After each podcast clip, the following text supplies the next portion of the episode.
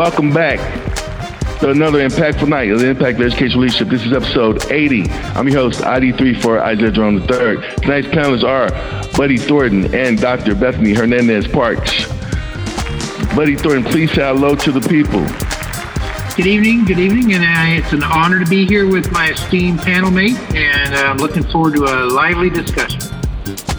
And Dr. Yes. Bethany Hernandez Parks, please say hello to the people. I'm so excited I jumped in early. Sorry. Um, yes, I'm very excited to be here as well and speaking with uh, you all about such an important topic. We are excited as well. With that being said, tonight's topic is intelligence and psychological well being in adolescence. Education is healthy for the soul. However, helping students find support systems are vital for their souls. So we are dealt with the undertaking of teaching the whole child.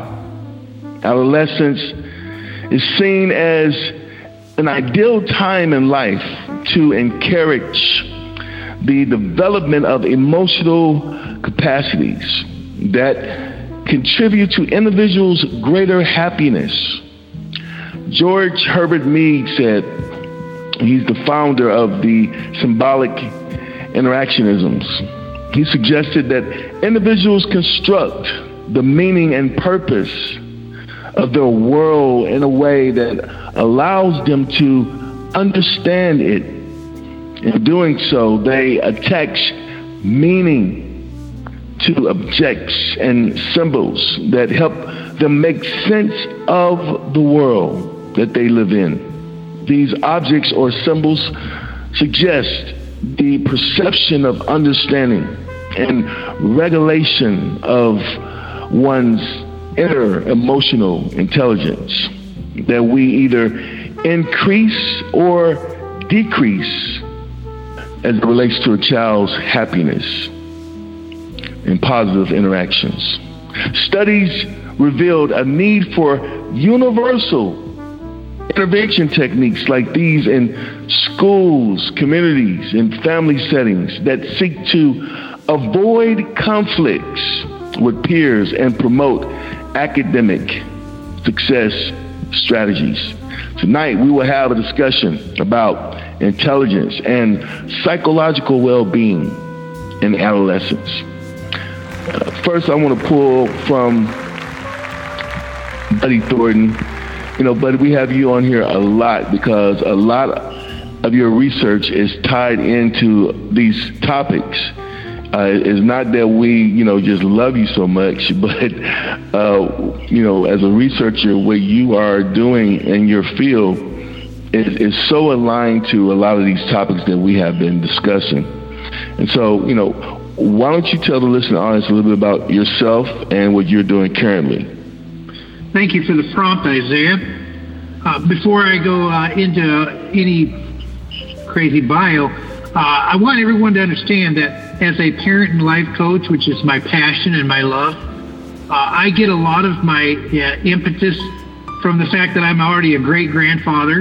Um, I have four adult children, 10 adult grandchildren, and eight great grandchildren uh, obviously that means I've got people in my down tree that are in va- various uh, stages of development in their life cycle. And they give me a huge crucible, uh, a petri dish for me to look at what's happening when I do research. I can come back and I can observe it. I never use them as subjects. I never use them as, to give me any kind of uh, leg up. But and I don't want to make them feel uncomfortable. But when I do research and then I can identify specific things out of that research that are occurring around me on a daily and weekly basis with not only clients but family, it really invigorates my belief that you know we're in the right vein, we're moving in the right direction. So as I'm a parent and life coach primarily, and I love what I do and I love the people I help.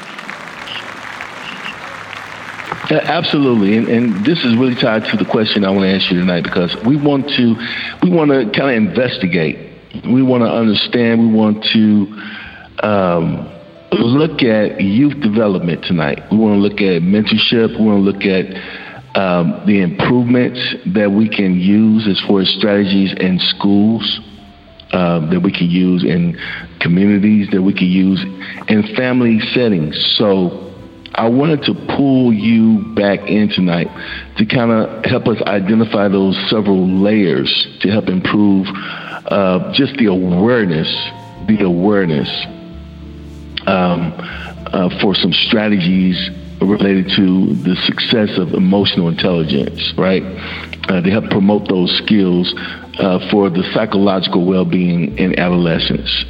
And so, my question to you tonight, and you know, I want you to take your time to unpack this because I, I know uh, Dr. Uh, Parks is going to be ready and revved up to go. Uh, but my question for you, Buddy Thornton, the Positive Social Change Agent Pro, is what is the relationship between intelligence and psychological well-being for a child's happiness through their support systems?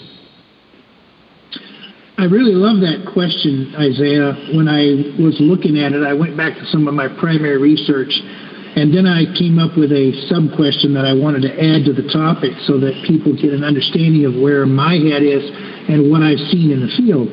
And my sub question is what is the relationship between social support systems, which we want to encourage, access and acquisition of knowledge, which is in the tree of education that all the teachers and parents take part in, and how does that enhance pro-social outcomes for students from all groups or demographics? Because research shows us that although there are some barriers for the socioeconomically challenged families and students, the same affect when you're comparing intelligence and psychological well-being, the same affect is across the board. There's virtually no difference uh, when you're taking a child who is deemed to be fairly intelligent and you start looking at how does that affect their happiness? How does that affect what they're doing? And how can we keep them on track without blowing them out of the water? So those questions are very, very important to look at. One of the things that happens is parents and teachers, you know, when they see a superstar, they they think that they need to be hands-on. They think they need to be really involved in guiding and mentoring.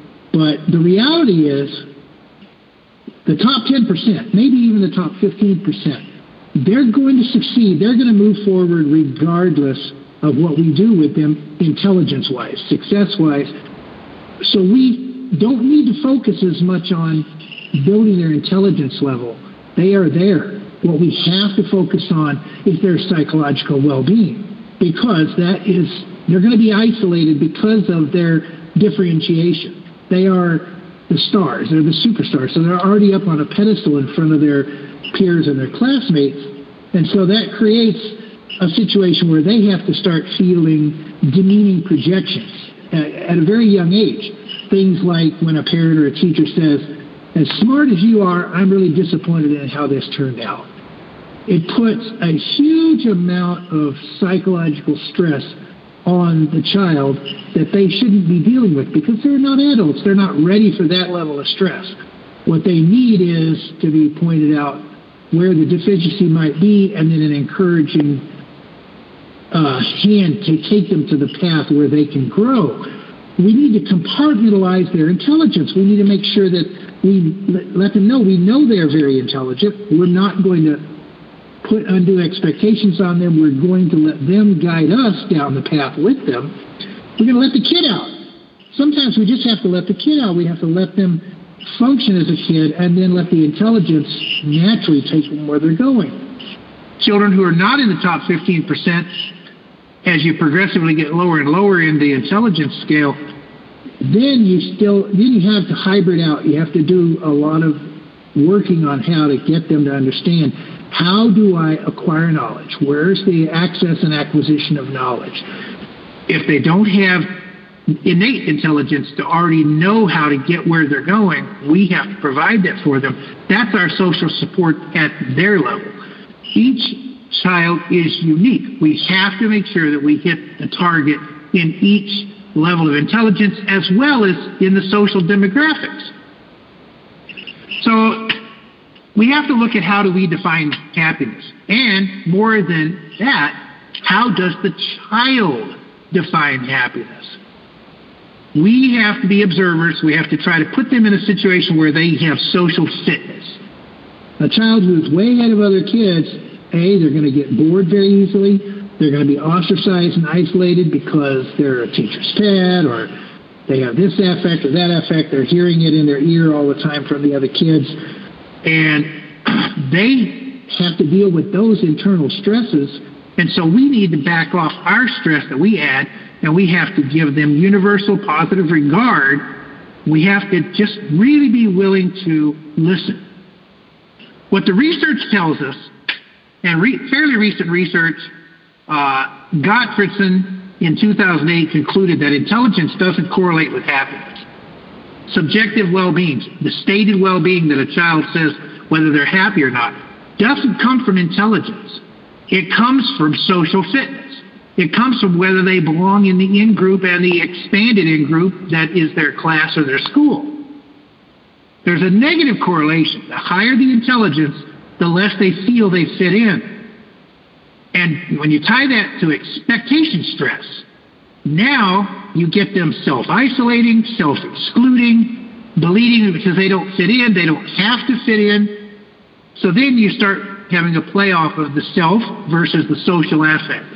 Do they want to be intelligent? Do they want to express their level of intelligence? Or do they want to hide their level of intelligence so that they can socially fit in? Those are choices children make that are a lot, a lot of times they're hidden from parents and teachers both. And that's something that we really, really need to be aware of. There's some attributes aligning with psychological well-being that are apparent.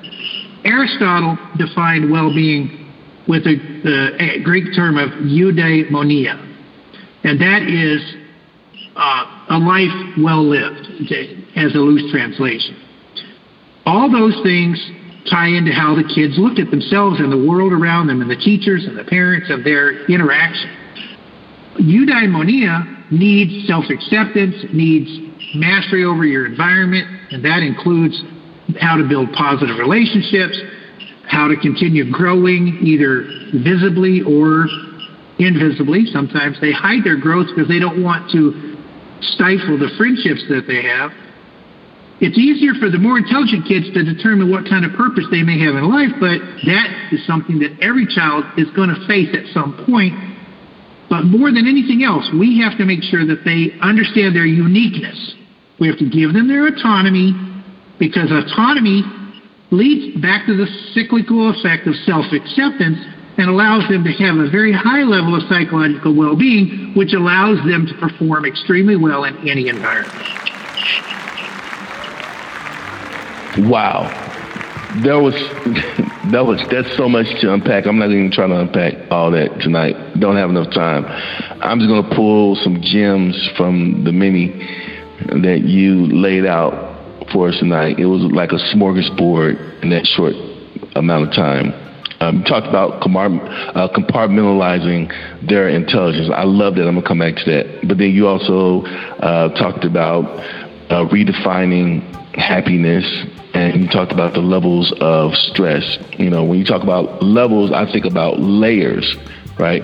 And so um, we have to get uh, students or adolescents to, to, actively participate in community services. I, I was hearing you say that, right? And that will give them more opportunities to make those positive connections that are more meaningful uh, for their their development stages or, or their learning experiences, right?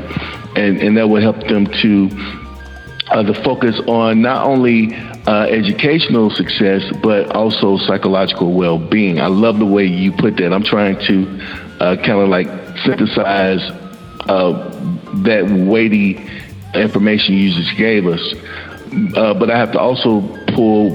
Um, or, or, or, focus on the internal part that you mentioned and also external.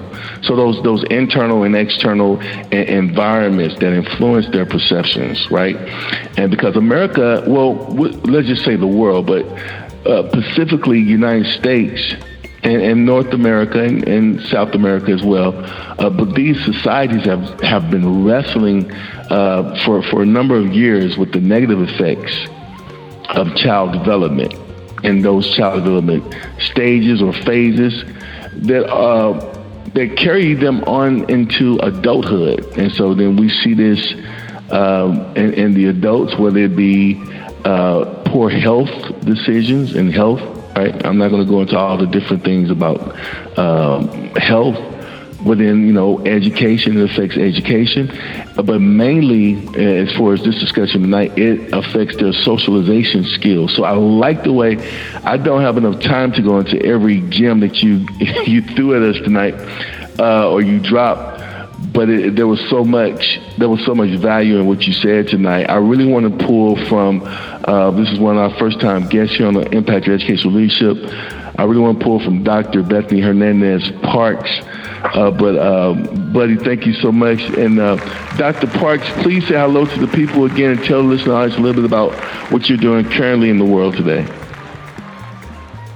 Hi, yes. Um, I want to say as well that the what you just shared, uh, Buddy, was so incredible, and I appreciate just hearing that from from your research and your perspective. Um, I think it brings a lot to the table. So, uh, thanks for sharing that. Um, I'm Dr. Parks. I uh, currently work as an educational consultant um, with my focus being on helping um, early childhood education centers, uh, really in any aspect um, that they're needing help with, so such as offering trainings, um, looking at curriculum, looking at actual practices in the classroom to ultimately help reach their uh, performance goals um, and help them to offer the best education that they can to the young children and families that they serve. Um, I have my background is in well, my educational background is I studied child development and adolescent development. Um, in my bachelor's and my master's degree, and then uh, my doctorate I received in educational leadership um, as well as with the concentration in educational psychology. So, education in general has always been a huge interest to me. Um, I feel like it's a great place to lay a foundation for a person um, that really sets the tone for them for the rest of their life and can potentially put them on the best trajectory possible. I truly love early childhood education because I really feel like it's such an amazing opportunity to get in on the ground floor, see the child uh, get in to understand their curiosity and um, work from there to help them develop, uh, like I said, to their full potential. I also love that you can work with the family so closely at that stage um, because they're really the first teacher, so you really need them involved in order to make a great, lasting educational impression and teachers. So that's a little bit about me. Uh, and we thank you for that. You know, when you were recommended uh, by uh, one of the uh, panelists on the podcast to come onto the show, I immediately started doing research on you. Oh. And, and I, uh-huh. yeah, because because the, the panel the panelists that come onto this podcast are, are experts in the field, and so I, I, I have to do research, right? And so as I was doing research, Absolutely. I I, st- I begin to, to notice um, your understanding about um, the de- developmental challenges that LSs are faced uh-huh. with uh, across the different stages of their development. And we're talking about those contexts, we're talking about settings, we're talking about mm-hmm. practices, right? And yes. also, I noticed in your research that you have uh, you've, you've looked at, you've studied uh, their different abilities and how different children are subjected uh, to different risk factors as well. And I also also saw how uh, some of your research was focused on. Uh, a lot of it was focused on uh, school-related activities, right? And it was focused on uh, a society that is seemingly uncaring, right? Or or uh, they have a different measure of care depending on a, a, student's race, their gender, their sexual orientation, their languages, and just those other different uh, social stratifications, right? And so the question I want to ask you tonight, because I think it's aligned to your research um, mm-hmm. and it's aligned to uh, the studies that uh, you support. And my question for you is what are researchers um, and what are their suggestions about handling intelligence and psycho uh, and psychological well-being in adolescents developing during COVID 19. So, this is current research. What are they saying? That's my question for you.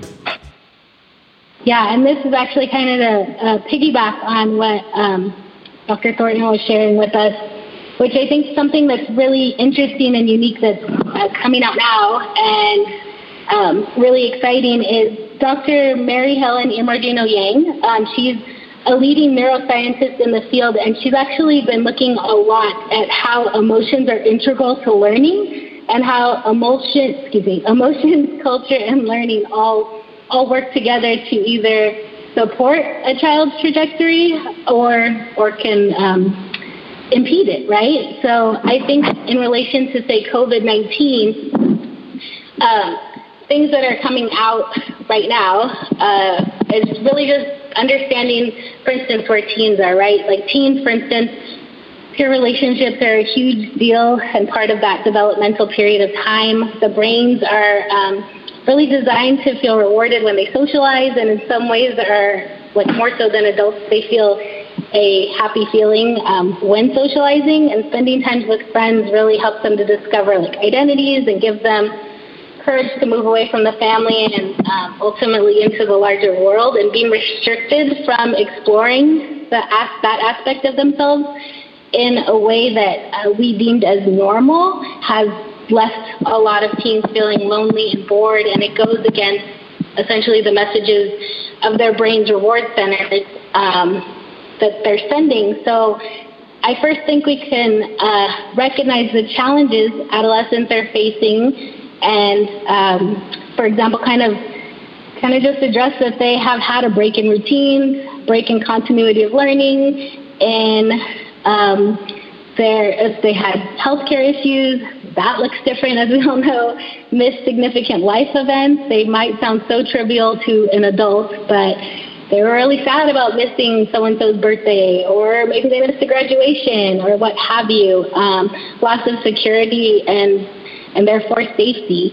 Um, so the leading factors, the research says that the leading factors that mitigate or buffer stress and can enhance resilience in adolescents are kind of looked at in three specific categories, which is social connection, mindfulness, um, and then taking care of their physical body. So what what adults should really be conscious of when dealing with adolescents during this time period is a couple of things. Um, the first thing that they can really be doing is checking in with the teens. Uh, sometimes it seems that teens don't want to connect with a parent, a caregiver, or what have you. Um, the social aspect of their life seems so important, but they really are seeking connection with an adult. Maybe not in the same exact way they were when they were three, but they still need that foundation and and support system. So making sure that they either have someone who's doing that, if that's like a parent isn't um,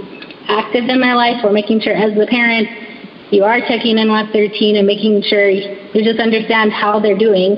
Um, I think it's important to recognize and address the fears and the stress that they have based on the current situation, whatever they may be. Um, and again, just really validating any grief that they have about anything that has occurred. Um, and I think just really giving that some time and space uh, within the interaction of the family. Um, I think reinforcing and establishing routines is paramount. Um, that gives a child, any child really, even into adolescence, even an adult, I love my schedule, uh, gives you a lot of security and some predictability. So when things seem so out of out of whack, I guess, for lack of a better term, you, they still have a sense of grounding. Um, so just making sure that there is something that they can fall back on and really helping the adolescents stay socially connected. So making sure they're seeing friends in some capacity that like the adult feels comfortable with, whether that's a Zoom call, whether that is um, like a FaceTime call, playing with a game, um, playing with a friend through a game, excuse me, um, something of that of that nature, or uh, you know, like one-on-one interaction in some way is great because they really do need that that connection. And uh, setting the tone, the adult has such an important role in setting the tone of how the child is understanding everything that's going on. That's not to say that the adults can't have feelings. Um, we as adults, you know, we still have to to deal with all these stressors as well, right? And uh, it's not great to just fall apart and not be able to cope in front of the child because then they'll just take those same approaches to dealing with these problems. Um, but it's also not great to just pretend everything's fine because sometimes it's not fine and that's okay. So the adult really needs to understand how important their role in modeling is and that the child's watching you. So if you fall apart, okay, great. How are we going to work our way through these challenges that, say, COVID has put into place that is making our life hard, whether that's financial hardship, um, job loss, just missed events, grief due to someone passing away, anything of that nature, anything that's difficult. Um, really, it's just important to understand how how big of a role the adult has on supporting mental health strategies for their adolescent child. And I think the other thing is don't forget joy. Like even though times are tough, there's still ways to find joy um, in this space. Every day is a new opportunity to find something great around you, um, but it does take it does take time to see it. And if things look a little different, uh, you still have to find a way to kind of make it fun, especially for the child. So knowing them and coming up with creative options for them um, to have fun is important too. And never forgetting to seek help. The adult should really seek help if they think that their child needs it. So there's a ton of changes happening at this time, and the adolescents could really be overwhelmed due to stress um, or due to sadness and just so many changes in their own body, in their own life, and then in the world around them. So just really keeping a close eye and then offering them support if necessary. Dr. Parks, thank you for bringing and adding so much value to this podcast. You mentioned something that was so powerful and I, I think I think it's a perfect segue to the next question I have too. But you, you mentioned the word trajectory, which is another word mm-hmm. for direction. And if we do not find the correct direction to take our adolescents um, in or, or, or mm-hmm. through, we're going to be in a lot of trouble. and so we we need because right now we really don't have any experts in the field of COVID nineteen because it's new. Right. We hadn't gone yeah. through this uh, pandemic before, so no. we need people like yourself and like uh, Dr. Buddy Thornton to be having these types of conversations, not just on this platform, but on every available platform out there because when it's time for those researchers, when it's time for those those doctors, those counselors, those therapists to start gathering information, they're going to be pulling from information like these platforms mm-hmm. to uh, to to to to formulate strategies, to put together social support systems, to put together universal intervention techniques to get our children to happiness, to get our children to joy, to get to teach our children to love again.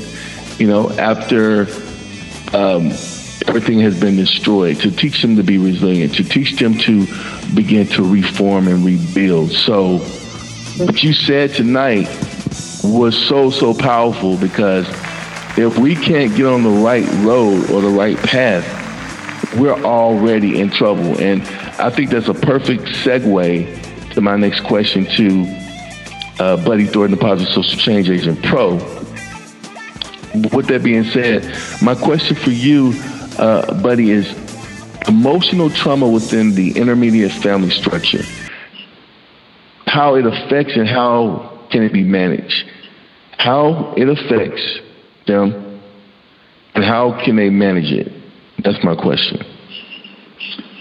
That's an excellent prompt, and I uh, fully have to agree with uh, uh, Dr. Bethany because, uh, you know, every child, every family, every student, everyone we come into contact with has to deal with unique vectors, and we need to be ready to understand that those unique vectors uh, can emerge uh, out of the blue. We have no way to predict what's going to happen when a child, especially a child who's facing emotional trauma, how they're going to react in certain situations. But we can prepare ourselves for being good caregivers and good agents of pro-social behavior for them and give them the, the hope that they need. Now, before I say anything about any family environment, I want to make sure everyone understands this is not prescri- prescriptive. When I deal with families and I deal with uh, conflict between parents and teens, especially, every household is unique. Every trauma is unique. Every stated problem that a child focuses on can be something that I've dealt with 20, 30, 50 times, or it can be something that completely comes out of the blue. So you can't prescribe anything in a podcast, but you certainly can generalize some of the things that are very, very important to understand. Uh, the first thing is that uh, all children, especially those between the ages of 7 and 17, those who are already embedded in the education system, when they face emotional trauma in the family structure, which it, it connotes that it's not coming from the school structure, they respond the same way adults do, but without any experience and without uh, softened emotions. They are raw. They're on the edge. Everything is brand new in their body, so every reaction they have is just like super steroid laced. I'm going to react this way, and uh, you know my emotions, my hormones are flying. This is who I am. This is what I'm going to be. So they're going to believe because they see trauma at home that they're irrelevant. Either they're irrelevant or they're a target or they're being weaponized by one parent against another, or possibly a caregiver against the parent, or a parent against a teacher. They internalize those things and they don't have the experience to think, uh, well, maybe, you know, it's not me. They always think it's me. They bring it inside the house. They say, oh, it's got to be me. What did I do to deserve this? They don't have the ability to compartmentalize the way we need them to. So what happens when you have the emotional trauma is the first thing it does, it stifles curiosity. A child is faced with mm-hmm. trauma and they don't know where to go. They have no safety. So they have a hyper-engaged amygdala. You have two systems in your, your brain. One's channel A, that's your fight, your flight, your freeze response. And that's an irrational environment. It's driven by irrational thoughts. It's driven by why is this happening to me? How can I avoid this? I want to get away from this. I want to be somewhere else. And then we have channel B, which is the neural cortex, where we do all of our higher level thinking. That's where we have a decision matrix. And these students, these children, they're just learning how to use that. And this is their rational environment that they are trying to find, and they don't have all the tools to find it on their own. So what ends up happening is teachers have to go out of their way to create a safe haven. A caregiver external to the house, recognizing there's trauma going on, they need to project empathy. They need to make sure the safe haven is combined with, I care about you. I love you as a human being. I want you to be happy. I want you to be uh, without fear. So I want to project everything I can to make you feel safe in my sphere of influence.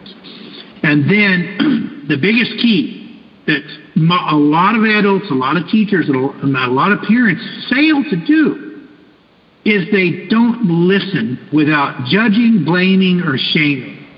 They come to preconceived uh, notions of what's right or wrong for a child, and they have expectations built into their thinking process. And because they put everything out on the table foundationally with their expectations, the child starts to think, well, it's not about me anymore, it's about you. And so you damage their ability to focus. So they're they're going to fear, and when they fear, they they're going to be in trauma mode. I'm not going to learn. I'm not going to listen. I'm not going to cooperate because I just want to protect myself. So if you can get them beyond that by providing a safe haven where they actually, you see the air going out of the tire. There's like, wow, you can see all that weight lifted off their shoulders, and they they start internalizing that you are their safe haven, and that can be doesn't have to be personal. It doesn't have to get out of line, but it's certainly something that really high quality teachers provide in their environment, and that that is more important than anything else. We manage these children's emotions and build their emotional well-being by providing them a safe space and making them feel like a not only are they unique but they're special. That was brilliant, Doctor Dr. Bethany Hernandez Parks. How how are school leadership strategies aligned uh, to what Buddy just said? In other words, what are some of the school leadership strategies and solid foundations that have been uh, established to get more parental involvement in these different types of discussions? That's that's my question for you.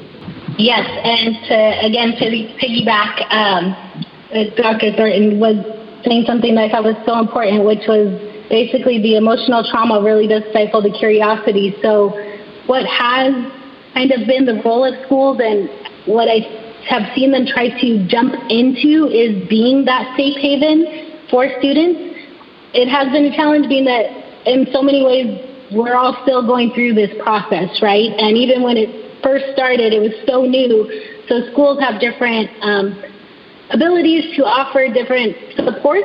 Um, so you definitely see differences in how schools have been able to attack this issue and, and support students. Um, but I think one thing that they have tried to do just across the board is just remembering that families are the true partners in their child's education. I had kind of mentioned earlier that, like, in early childhood, for instance, the family are seen as the first teachers.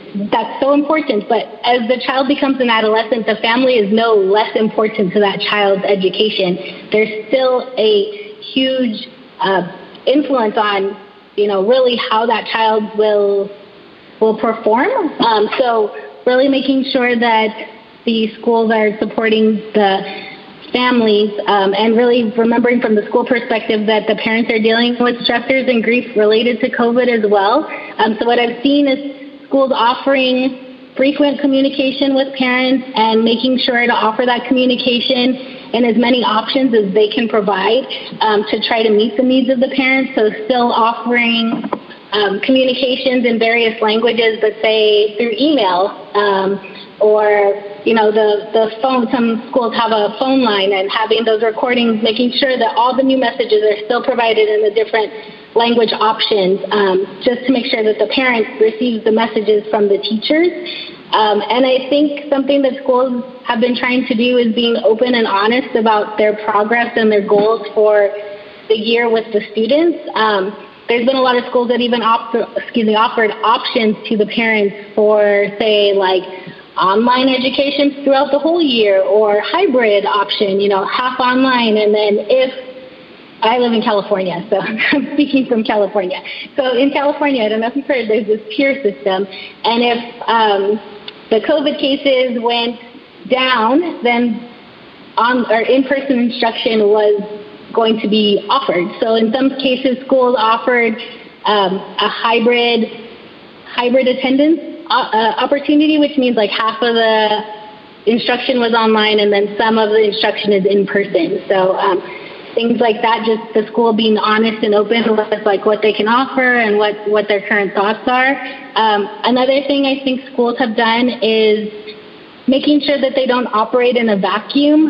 Uh, this is all so new, as I was saying. Um, we've never been through a pandemic, but that doesn't mean that schools and administrators have never faced challenges before. These are just um, obviously like a lot more challenges than, say, normal. Um, but really making sure to build community with you know the other educators that they they have access to. So i've heard of superintendents tapping on to other superintendents to see like what's going on in your district? Oh okay maybe i can try to adopt this in mine. Or you know principals tapping on principals and really just educators tapping on educators to try to see like how we can help, how we can be that safe space, um, and you know support the parents to ultimately support the student, um, and then just building the community with the parents, which really will help, like I said, share the needs of the student and allow the teachers to um, share progress and concerns with the student in their online platform. I think that's um, something that's been really actively done. Teachers are working so hard right now um, to try as best they can to reach the parents in so many cases. And that's ultimately with the, the goal of making sure that the child is truly reached and positively supported. And then the other thing that I've seen schools really try to do is still to make uh, celebrations be celebrations. And obviously they need the buy-in of the parents to have the participation. But for instance still celebrating the wins of the students so if there's an award ceremony um, the, it's a drive-by award ceremony which obviously means that the uh, parents would have to be involved if, if that's what it is but um, still making celebrations fun for the adolescents so still recognizing their achievements or, or offering those options on Zoom or what have you, um, just so that the child gets their hard work celebrated during this time. Um, so I think the other last sorry last thing was I've seen schools also offer uh, mental health resources to not just for not just the students, but also offer uh, telephone lines and um, just names of organizations and offer that to parents because this is such a challenging and unprecedented time. So you really want to make sure that the parent or caregiver is getting what they need so that the child can ultimately um, get the support that they that they need. And we thank you for that response. You know, we're out of time, but before we go, uh, what are the takeaways for tonight? Who wants to go first? Well, since uh, since that was such a fantastic uh, display of it, uh, the current situation, I want to piggyback off that a little bit. And that was uh, that was fantastic, uh, Dr. Fernandez Parks. It was fantastic. Uh, I, I want to start cycle about all the way back to the intelligence and psychological well-being situation, and I want to compare it to my upbringing versus today's situation. I was always uh, engaged uh, in doing the schoolwork. I was the youngest in my family, and all the other people in my family were much larger than I was. I was born premature, so I was very small, so I was picked on not only for my intelligence but for my size. And so I started looking for outlets. And luckily, there were some very, very powerful people, mentors, who took me under their wing, so to speak. And I got involved in uh, speech, drama, all the different club environments. I was allowed to leave the school campus and go do speaking to social uh, groups in the small town that I grew up in uh, to develop my speaking skills. And it was a reflection of them doing as much to protect me from the bullying and the problems that are so prevalent even today that I was shielded from that in a lot of ways. But it's a reflection of what we need to actually do with today's kids we need to look at each one of them as being unique and we need to understand what the problem each child has and what the needs are.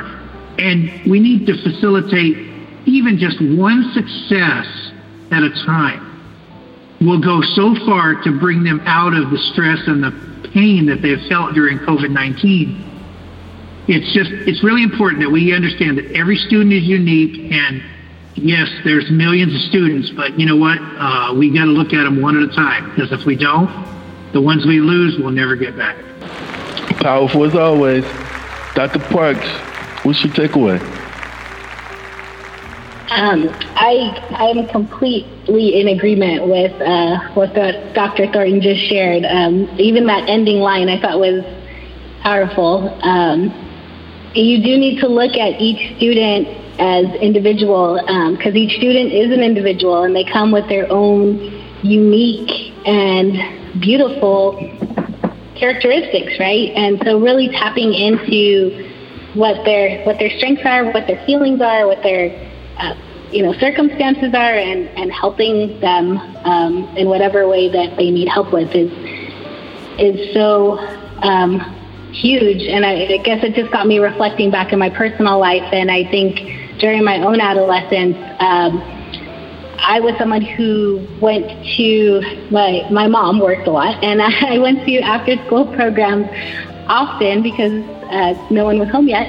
Um, and so I had some specific mentors that really worked with me to, um, I don't know, on homework and things like that during that time, and just feeling that success when ha- having that one-on-one time, um, and just talking about say some stressors at school, um, things like that. Really, definitely made me feel intrinsically motivated. Um, and I definitely fed off of that and was positively supported um, through those opportunities. And I am just grateful that I was able to be put in a space such as that. Um, but let's say my mom was able to seek that out so that we did have other positive influences in our life, even though she couldn't always be there. Um, so just you know, as educators and as advocates, remembering how important you know, your your interest and curiosity to really tap into each child is um, it, it can make all the difference. So just remembering that I think is huge. And we're grateful for you, and we're grateful for this discussion uh, tonight. This was another impactful night of the Impact Education Leadership. This was episode 80. Our panelists tonight were uh, Dr. Buddy Thornton, the Positive Social Change Agent Pro, and Dr. Bethany Hernandez Parks. Good night.